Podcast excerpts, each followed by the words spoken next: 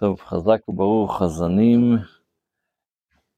הרבי כותב היום ביום יום, פירוש לתפילה, תפילת עמידה, יש בקטע של ברכת המלשינים, אנחנו אומרים בלמלשינים אל תתקווה, ובסוף של הקטע הזה, אנחנו אומרים, אה, ותמגר, אה,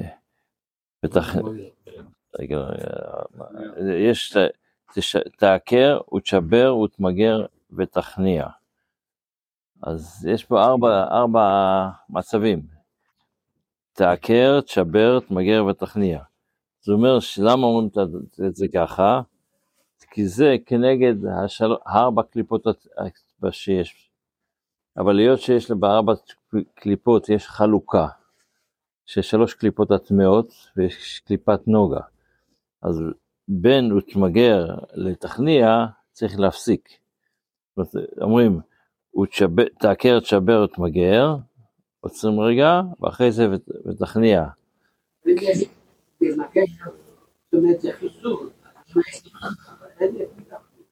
לא, זה מה שאמרתי, יש שלוש, יש שלוש קליפות הטמעות שהם צריכים להיות, לחסל אותם.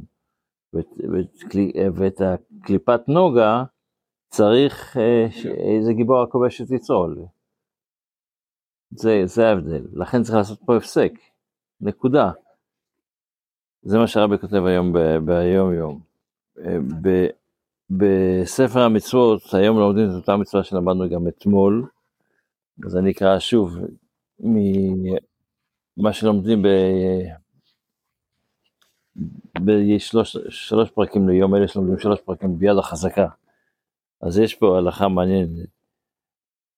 אמרנו קודם שבן אדם שגורם להזק ברשות הרבים, אז הוא אשם. אז ההלכה אומרת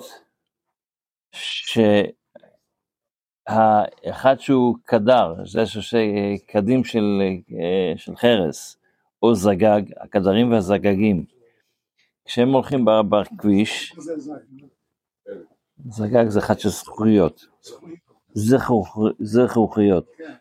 אז אה, אומרת פה ההלכה, אם אחד נתקל, נתקל והלך פשוט הרבה ונתקל באבן או משהו ונפל. עכשיו מישהו שהולך אחריו גם נתקל בו, כי הוא נתקל, עכשיו הוא נהיה מכשול למישהו אחר.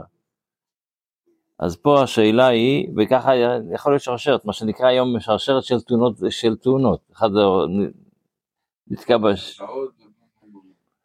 אז מי, מי עכשיו, מי אשם פה? מי משלמים, מי צריכים מי אח? אז הראשון, שנתקע מי, ש, מי ששם את המכשול שלו צריך לשלם לו.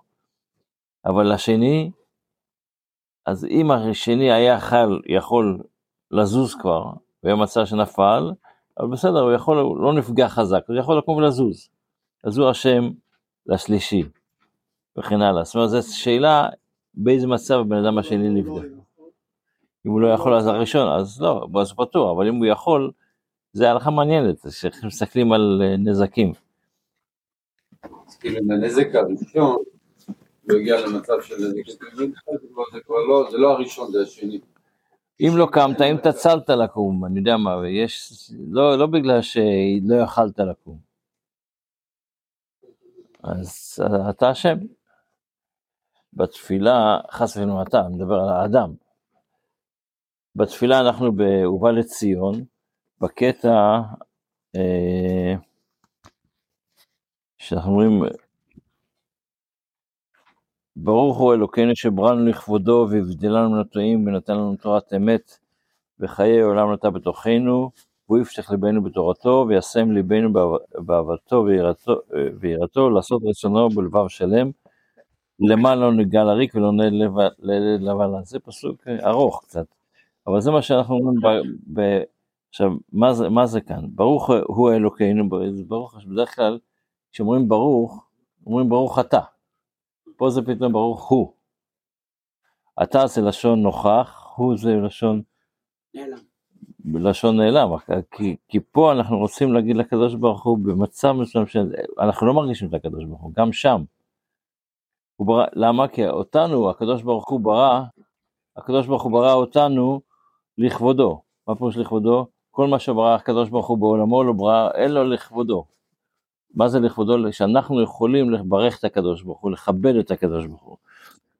וזה זה ההבדל, והבדלנו מן הטועים, הוא הבדל אותנו מן הגויים.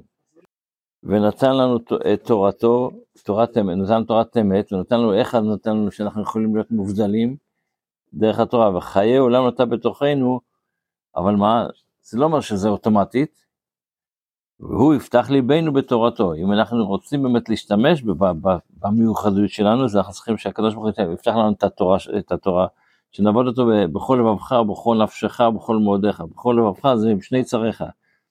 וישם בלבנו אהבתו ויראתו, ולעשרת רצונו בלבב שלם. למה? כי אחרת זה למה לא ניגע לריק. אחרת העבודה שלנו, אם אנחנו לא עושים אותה מתוך עבודה השם ויראת השם, אז זה לריק, זה כאילו, איך כתוב בגמרא, בזוהר, כתוב שתפילה ללא אבה או ביראה, ללא דחילו ורחימו, לא פרחי לילו. כדי שזה יעלה למעלה, כדי שזה ישפיע, אז זה צריך להיות שיהיה אהבה ויראה. אז זה הכוונה, שלא נבהל לריק ולא נלך לבעלה. זה...